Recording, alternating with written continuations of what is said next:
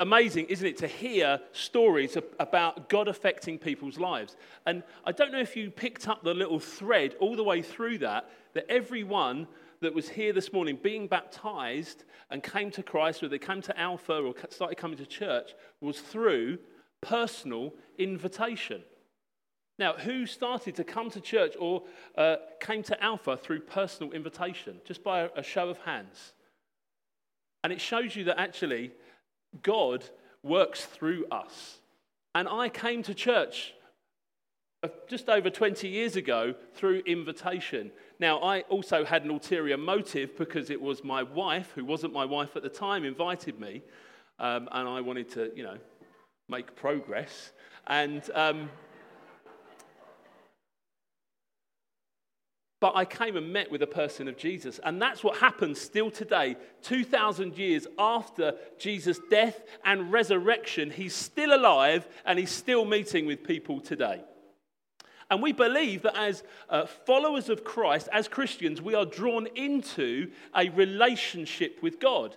Now, some, some of the guys this morning talked about how their lives changed and they stopped doing certain things, which is, of course, true because God wants has a plan and a purpose for our life. And if He's the creator of the universe, He might have some thoughts on how we're to live our lives. But this is not, He's not here to condemn how you're currently living. He's wanting to draw you in to a relationship. And Christianity is not about a list of do's and don'ts, it's about what He has done for you to be in a relationship with you. And we believe that actually God still communicates with us today. And you might think, well, that sounds a bit weird. How does he do it? Does he send emails or texts? No, he speaks to us in many different ways. And one of the ways that God has chosen to communicate to his people is through his Bible. And we have been going through a book in the Bible called Ephesians. And I'm just going to give a brief look at what we've been going through today. We've looked at how Christ has saved us, how we were enemies of God, aliens and strangers, but we've been, it said at the beginning of Ephesians, brought near through the blood of Christ. And we've looked at recently how God has a plan for marriage and singleness. And Paul, in this letter, so it's a letter written by the Apostle Paul to the church in Ephesus, which is now modern day, in modern day Turkey. He's saying how the household should live and operate. And just briefly today, I'm going to look at a little bit of uh, what, we're, what we're going through. And it's Ephesians 6, uh, verses 1 to 4. Now, I don't have the clicker with me, so you're going to have to keep up with me, Alistair. Now, it's Ephesians 6, verse 1 to 4. And it's a shame, actually, that the kids have just gone down because the verse is Children, obey your parents. In the... If I say it a bit louder, they might hear me from downstairs. Children, obey your parents, for it is right in the Lord. Honor your father and mother.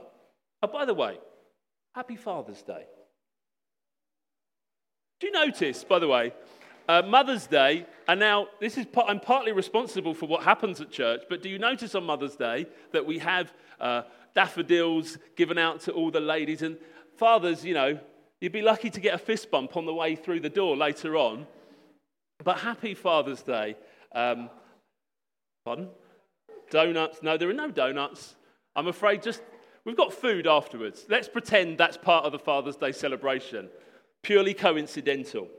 Now, it says, uh, Honor your father and mother, for this is the first commandment with a promise that it may go well with you and you may live long in the land. Fathers, do not provoke your children to anger, but bring them up in the discipline and instruction of the Lord. Now, if you've got if you haven't got young children or children, this is still helpful to know and understand what this is about because families matter to God and how we relate to one another is important to God. There's not actually a huge amount in the Bible about how to parent, the how to's and the how not to's, and it would be much more helpful if it was, wouldn't it? I'm a parent of three children, and some days I think things are going well, and others I don't know what's going on. And I can't reason with this. But Paul here is referencing commandments to Israel in Deuteronomy 5 and Exodus 20. And he, he's, he's saying this is so serious that the relationship of parent and child is, after marriage, the most powerful illustration of a, the loving relationship between God and his people. Children are to honor parents as we are to honor God. These guys today were honoring God as they were being baptized. They were also obeying Him because the command is to believe and be baptized. Verses 1 to 3 all go together when Paul says in verse 3 that it may go well with you and live long in the land. He's addressing not just the individual but corporately as well. That when there is order and respect within families, there is peace and prosperity. And that there is more peace and happiness when children honour their parents, and we are likely to know more joy when that exists. And it isn't just to obey either, but also honour, which is a kind of a, a loving and tenderness together. It's not just do as I say, it's loving and tender. This isn't written either in an authoritative way. I don't know if you've noticed that. It's actually, Paul is, what Paul is writing into is counterculture, into the culture that he's writing to, where children, and especially girls, had little or no value. Paul doesn't address just sons, but children. Fathers had the right to sell or dispose of their children when they were born. However, Paul is encouraging love within families, just like our Heavenly Father hasn't disposed of us when we don't quite meet the grade. And as with parenting, it is with us. The job of the family and the parent is fundamentally to help our children see their own heart and their need for rescue. Children and parents. Children should honour their parents, even if they're demanding and unfair. And parents should care gently for their children, even if the children are disobedient and unpleasant. Children are not commanded to disobey God in obeying their parents, and children are not asked to be subservient to domineering parents. As a, an adult child, not asked to be subservient to domineering parents. This is a special relationship parent and child relating to one another with thoughtfulness and love. Putting one another's interests above their own, which, if you've had children, you know this can be tricky because it, they find it very difficult to think beyond their own boundaries. That is why grace is required in huge amounts. That's, what I've, that's been my experience so far. I'm sure you're much better parents than I am. But in verse 4 gives some detail, just what is important in child rearing, not provoking your child, teaching them and disciplining them, instructing them in the way of the Lord. And we can provoke our children in lots of ways. I think I've mastered it in the 13 years that I've been a parent, by the way. Uh, that can be from either underparenting or overparenting. Underparenting can be by not spending time with your child, not giving clear boundaries, not sharing your beliefs with them. Overparenting can be constantly watching over them, having too high an expectation of them, trying to live vicariously through them. It's also, I believe, it's unhealthy to have your children as the focus of your family. It is helpful for a child not to have the world revolve around them, despite what they might think. And notice Paul addressing fathers that where the father is present or in single parent families, mothers give them boundaries and discipline, help them grow up in the ways of the Lord. To teach that what is most important to, important, to point them towards the loving, saving, amazing grace of Jesus Christ. That is more important than their education. It is more important than your career. And we as parents should make sacrifices in work for the sake of our children. Nothing is more important than praying with your child, reading with your child, getting to know their heart and point it Godward. Pray for your kids. Pray for other people's kids. If you don't have any or yours have grown up, pray for the children that we have here. I, I'm so grateful for the people in church that take an interest in my children and pray for them and ask after them. And if you want your kids to follow God, there is no one way that will 100% work because it is by the grace of God and the work of the Holy Spirit. But it will help your kids to go to church, stay at church, Show up. Show your kids that church is really important. It is actually statistically proven. It, if you regularly attend, your children are more likely, it's not a guarantee, to follow Christ in later life. It is more effective as well to get them to involved in church, serving in some way. Jesus has been serving in kids' work since he was seven months old. He had the microphone, believe it or not. No, he didn't. He's been serving in kids' work since he was 11. Have other believers interested in them. Get other believers involved in their lives and be praying for them. Send them on summer camps. Like Jeeves talked about this morning, the New Day Youth Festival has changed literally thousands of young people's lives over the years. And it takes the gospel to raise kids. So, talk about God's forgiving grace, not just about God's laws. And studies have shown actually that parents who instruct their children, give them a moral guide and a belief system, are less likely, the children are less likely to be frustrated than those who say, I'm going to let them make their own choice. I'm not going to impose my beliefs on them. I think that is actually abdication of responsibility. Take the lead in the home. If we do not disciple our kids there is a world out there that is ready and willing to disciple them for us. But without this, they will feel adrift without the anchor of Jesus. And will try and find their identity in all sorts of other ways. And we sadly live in a world where sometimes even parents are afraid to tell their children who they are and what they are. And for thousands of years, we have had been shaped by, good and bad, by those around us, by the family unit or those closest to us telling us who and what we are. My children will reach, reach certain ages, and they'll sometimes I have to explain to them this type of behavior is not appropriate anymore. Without clear guidance and direction, our kids will be all at sea. And we have an anchor for our soul, and his name is Jesus. And he wants a relationship with our kids, and he wants a relationship with you. And really, just a few pointers.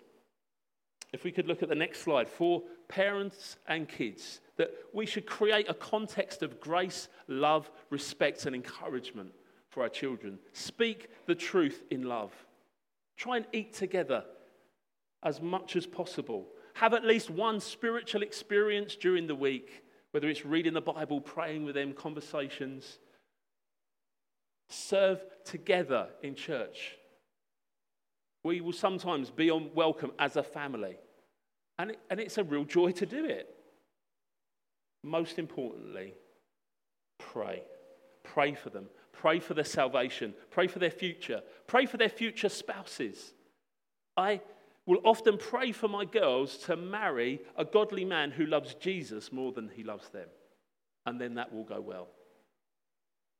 And I pray for my son that he will meet a strong, godly woman.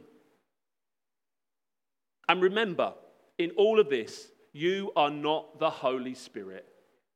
Only He can convict and save your child. Only Jesus, through the power of the Holy Spirit, can do this. Point them towards the anchor, Jesus. Because they will drift without. And maybe today you are feeling adrift right now. Maybe you are not sure what direction your life is taking or where life is taking you. Maybe you're not sure about what all this has been about this morning. It might be weird. This could be your first experience in a church like this. Well, these people have something to celebrate. They have found the reality of the risen Jesus. That Jesus was a real person, not just a fairy story. That's what I used to think. But he lived and breathed and walked the earth 2,000 years ago. He lived the perfect life. He never sinned. He came to be a substitute. Now, if you were playing football yesterday in the heat, you would have been glad for a substitute to come on and take your place. He came to take our place for the punishment we deserve because it says, All have sinned and fall short of the glory of God, meaning everyone has turned their back on God, wanting to be our own God. And this created a huge gap between God and man. But Jesus comes to pay the price, like a judge who, who offers the sentence but comes round and pays the um, sentence for us. In the book of Romans, written also by Paul, he says, The wages of sin is death, but the free gift of God is eternal life in Christ Jesus. And this wage means how we, just like we earn money for working, death from a holy God is our wage for sinning. Because before a holy God, sin, a bit of an old fashioned word these days, is that serious because he is holy. And death means being spiritually dead to him in this life and eternally dead to God in a living hell when we die. That's the reality of what we're facing. An eternal life, God has a gift for us of eternal life. That is the exact opposite of death. It means becoming alive to God in this life and living with God for all eternity. Eternal life is a gift. Now, can you earn a gift? No, you can't. This gift cannot be earned through moral living. This is not do this, live like this, and God will let you enter into heaven. That's not what it's about. It can only be gratefully received as a free gift in Christ Jesus. And this is the key part, okay? Eternal life comes in the package of Christ Jesus. And if you want to receive eternal life, you must receive Jesus. That is why sometimes people talk about receiving Jesus. Eternal life comes in Christ Jesus because eternal life is only possible through the forgiveness of sin. And forgiveness of sin is only possible by gratefully believing that Jesus took your place and died for your sin. because of our sin, we must die. But on the cross, Jesus died as your substitute. He took your wage of death. If you gratefully believe that and repent of your sin, forgiveness and eternal life is yours. Now, Jesus, we read in the, in the New Testament, in the Gospels, he would often meet with people and call them out and really how they were living their lives.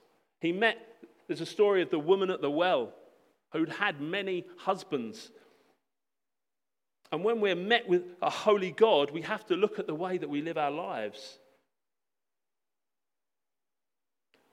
And when we're met with a person of Jesus, the very person of God, God Emmanuel, meaning God with us, we have to ask those questions Are you who you say you are?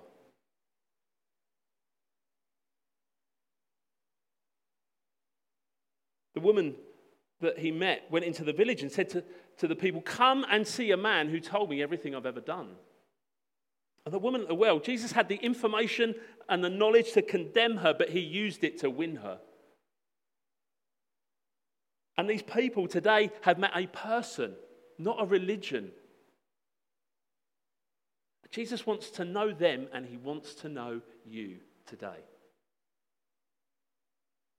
He has a free gift on offer, and we have a choice whether we take that and receive that. It's all about Jesus, it's all about knowing Him, who He is, who God is. He's a father to the fatherless, that's who He is. He's a defender of the widows, that's who He is.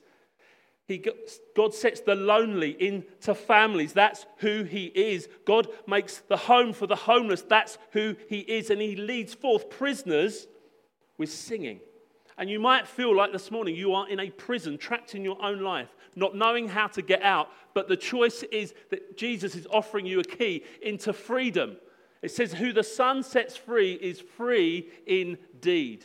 That's what these guys have. They have freedom, they have eternal life, they have the joy of knowing God in this life.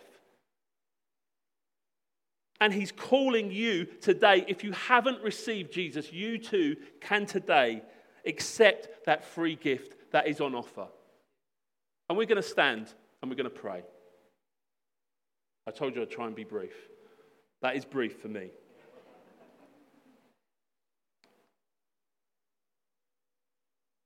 Now, you can ask God into your life. This is the beginning, by the way. Just saying this prayer doesn't necessarily just make you a Christian, eternal life, right? I'll carry on. Actually, this is the beginning of you saying, God, I want you to be the Lord of my life. And then turn, turning our back on our old life. It's not necessarily just stopping and following these lists. I hope that's got through today, that it's not about lists of do's and don'ts. But I'm just going to pray a simple prayer. And it really is just you beginning this relationship with Jesus. And you can just pray these words after me if you want, just in the quietness of your own heart.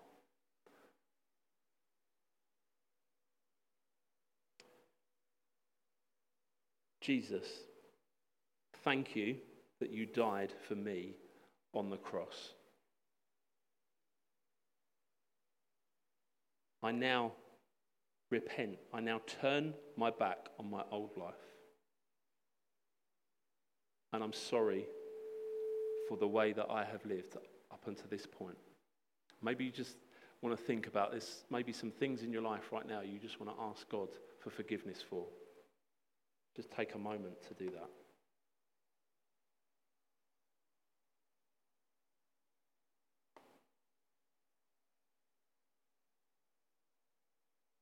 Now, Jesus, will you come now and take first place in my life and help me follow you for the rest of my life?